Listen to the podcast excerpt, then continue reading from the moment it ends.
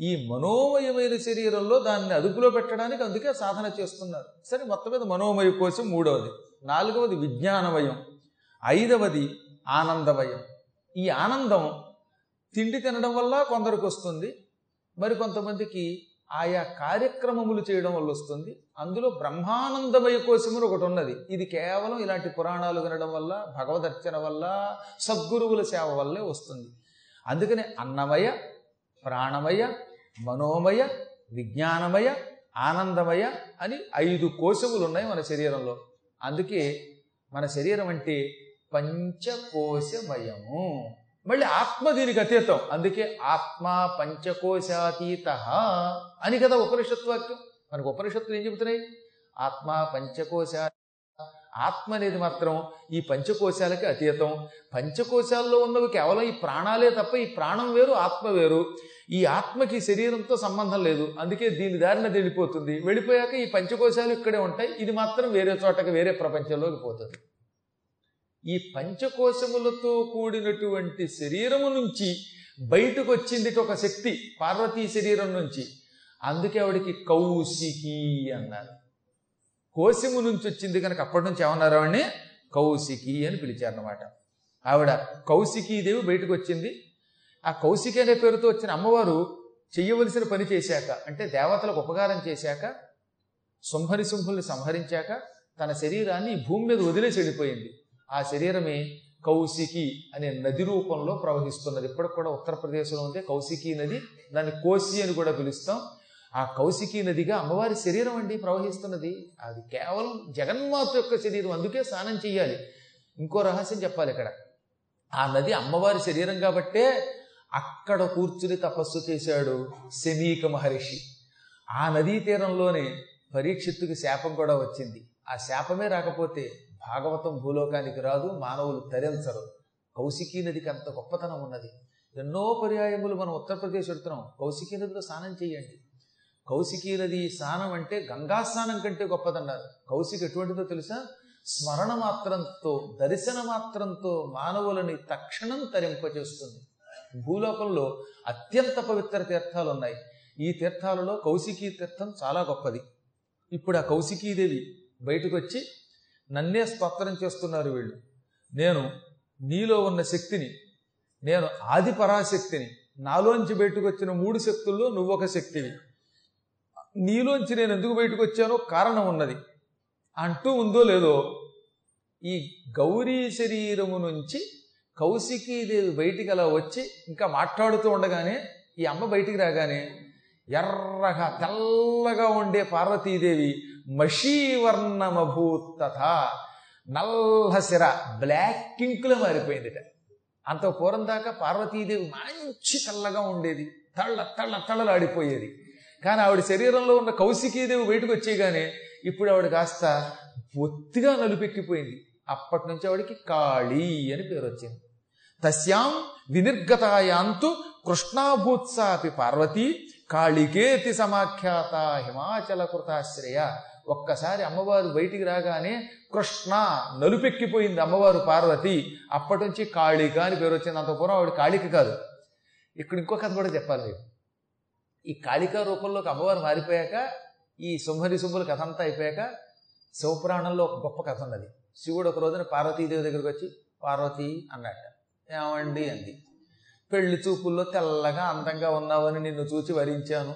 నేను తపస్సు చేశాను హిమాలయ పర్వతాల్లో. అప్పుడు నా మెడలో దండేసేటప్పుడు ఎంత బాగున్నావో తెల్లగా. ఇలా నల్లగా అయిపోతావని తెలిస్తే నిన్ను పెళ్ళి చేసుకునేవాడిని కానన్నట్టే శివపురాణంలో చాలా బలే కదండి శివపురాణం ఇరవై నాలుగు వేల శ్లోకాలతో ఉంటుంది. రామాయణం ఇరవై నాలుగు వేల శ్లోకాల్లాగా శివపురాణం కూడా ఇరవై నాలుగు వేల శ్లోకాలు. ఎంత అద్భుతమైన పురాణము. నాకు బాగా ఇష్టమైన పురాణాల్లో అదొకటి అనమాట దాన్ని శ్రీశైల ప్రభ అనే పత్రికలో సీరియల్గా రాస్తున్నాను నేను. అందువల్ల మీరు అది చదువుకుంటూ ఉంటే ప్రతి నెల అప్పుడు మీకు ఆ కథ పూర్తిగా తెలుస్తుంది. అందులో వేడాపాడం ఆడాడు ఆయన సరదా కోసం. నిజానికి అమ్మవారు ఏ రూపంలో ఉన్నా ఆయన ఒకే రకంగా చూడగలడు. అయినా వేళాకోళం వాడి తెల్లగా ఉన్నప్పుడు అందంగా ఉన్నప్పుడు ప్రేమించాను. బొత్తిగా ఇలా అయిపోయావేంటి ఏమన్నా వేసవకాలం ఎండల్లో తిరిగావా? ఏపీలో ఇలా అయిపోయావు ఐపీ పెట్టావు అనగానే ఆవిడ అలిగి అంటే నా రూపాన్ని తప్ప మనస్సుని ప్రేమించట్లేదా అని ఆయన వదిలి పెట్టి వెళ్ళిపోయింది.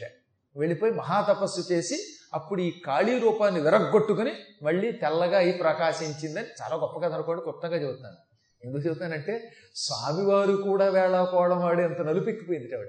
అందుకే దేవతలు ఆ తల్లిని చూసినప్పుడల్లా ఈ రూపంతో నువ్వు రాక్షసుని చంపగలవు తల్లి అనేవారట. రావణాసురుని ఈ రూపంతో బెదిరించింది ఆవిడ. శత్రువుల్ని రాక్షసుల్ని క్రూరుల్ని వధించేటప్పుడు అమ్మ ఆ రూపం ధరిస్తుంది.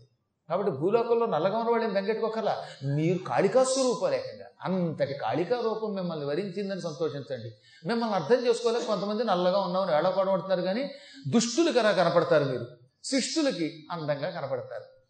అందువల్ల నేను ఒకసారి ఈ కథ చెప్పిన వెంటనే కుర్రాడు వచ్చాడు అనమాట వాడు చక్కగా ఉండేవాడు. నిగనిగలు ఆడిపోయేవాడు. ఇంకా అమావాస్యలో వాడు బయటకు వెడితే అమావాస్య ఏదో వాడేదో తెలిసేది కాదు. వాడు గురువు గారు మీరు భలే కథ చెప్పారండి. ఈ రోజు నుంచి నేను ఇదే కథ చెబుతాను అందరికీ. నేను కాళికా స్వరూపాన్ని జ్ఞానులకి అందంగా ఉంటాను పాపాత్ములకి భేకరంగా ఉంటానని వాడు పాప రంగులన్నీ పరమేశ్వరి రూపం.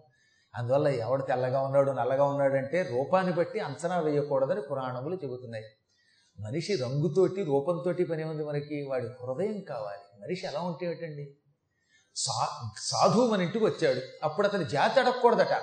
జాతి నపూచో సాధుకి పూచులీదియే జ్ఞాన్. మోల్లు కరో తల్లవారిక పడారహందో మ్యాన్ అంటాడు కబీర్ దాస్ ఒక సాధువు మన ఇంటికి వచ్చినప్పుడు అతన్ని వెంటనే నీ కులం ఏమిటి అని ఎప్పుడు అడక్కో. ఇది మానవులకున్న పెద్ద జబ్బు అన్నమాట అందులో ఉత్తర భారత్లో ఇది లేదు మనకి. ప్రత్యేకంగా దక్షిణ భారత్లో అందులో ఎందుకో తెలుగు వాళ్ళకి ఇదో దబ్బు అనమాట ఎక్కువ మందికి.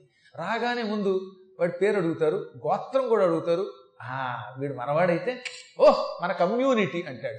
వీడు బతుక్కి కమ్యూనిటీ ఎంతకాలం ఉంటుంది? వీడు తెచ్చిన తర్వాత వీడి కమ్యూనిటీ ఎక్కడుందో ఎవడికి తెలుసు? అయినా అజ్ఞానం అనమాట ఇది. మనమేమిటి మన కులం ఏమిటి? మన బ్రతుకేమిటి సాధువు వచ్చినప్పుడు అతని జాతి అడగకూడదట. అతనిలో ఉన్న జ్ఞానం తెలుసుకుని అతని ద్వారా జ్ఞానాన్ని పొందాలి. ఒక కత్తి కొనాలనుకున్నప్పుడు కత్తి పొదురుగా ఉందా లేదా? తుప్పు పట్టకుండా ఉందా లేదా? అని కత్తిని చూసుకుంటాం కానీ ఈ కత్తిని ఒక వరలో పెడతాం కదా కేసు. అది చూసుకుంటాంటండి. టీవీ కొనాలంటే ఆ టీవీ పైన కప్పిన గుడ్డను చూసేవాడు కొనడు. టీవీని చక్కగా ఆన్ చేసుకుని ఈ టీవీ బాగుందా లేదా అని కొనాలి. టీవీకి పైన బాగా మేకప్ చేసి మంచి కవర్ పెట్టి ఇచ్చాడు అనుకోండి అది చూసే స్టాండ్ని చూసుకుంటామా? ఆ తర్వాత బ్యాండే అది మనకి? కాబట్టి కత్తిని చూడాలి మనం. కత్తి పెట్టుకునే వర కాదు. ఆ వర లాంటిది శరీరం. కత్తి లాంటిది జ్ఞానం. కాబట్టి జాతిని గురించి ఆలోచించకుండా జ్ఞానం గురించి ఆలోచించన్నాడు ఆయన. అదే ఇప్పుడు ఈ కాళికాదేవి యొక్క అంతరార్థం అన్నమాట. అమ్మవారు అపార శక్తి కలిగింది. అది మనకు కావాలి. అలాగే మానవుల్లో ఉన్న శక్తి కావాలి. మానవుడు పొట్టిగా ఉంటేనేమిటి పొట్టతో ఉంటేనేమి నల్లగా ఉంటేనేమిటి తెల్లగా ఉంటేనేమిటి తెల్లగా మెరిసిపోతాడు ఒకడు. దుర్బుద్ధులు ఉంటాయి. ఇంకేంటండి? నేను అందంగా ఉన్నాను అనుకుంటుంది ఒక ఆవిడ. కానీ మనస్సు చూస్తే కంపు. రోజు తిట్టిన తిట్టి తిట్టకుండా తిడుతున్నది అనుకోండి ఎవరినైనా. అలా తిట్టేవాళ్ళు ఎంత తెల్లగా ఉంటే ఉపయోగం ఉంది? అటువంటి వాళ్ళ తెలుపులో ఉపయోగం ఉంది. పావులంటి వాళ్ళ దగ్గర మణి ఉంటే ఉపయోగమే ఉన్నది. కాబట్టి మనకి రూపంతో కాదు మనస్సుతో పని ఉన్నది. అందుకని కాళిక అయ్యింది. అంతకంటే మరొకటేం కాదు. ఇప్పుడు ఆ కాళికాదేవిగా అమ్మ మారిన తర్వాత ఇప్పుడు వీళ్ళంతా ఏం చేశారు? కౌశికి కౌశికి అని స్తోత్రం చేశారు. అమ్మవారి అత్యంత భక్తి శ్రద్ధలతో దేవతలు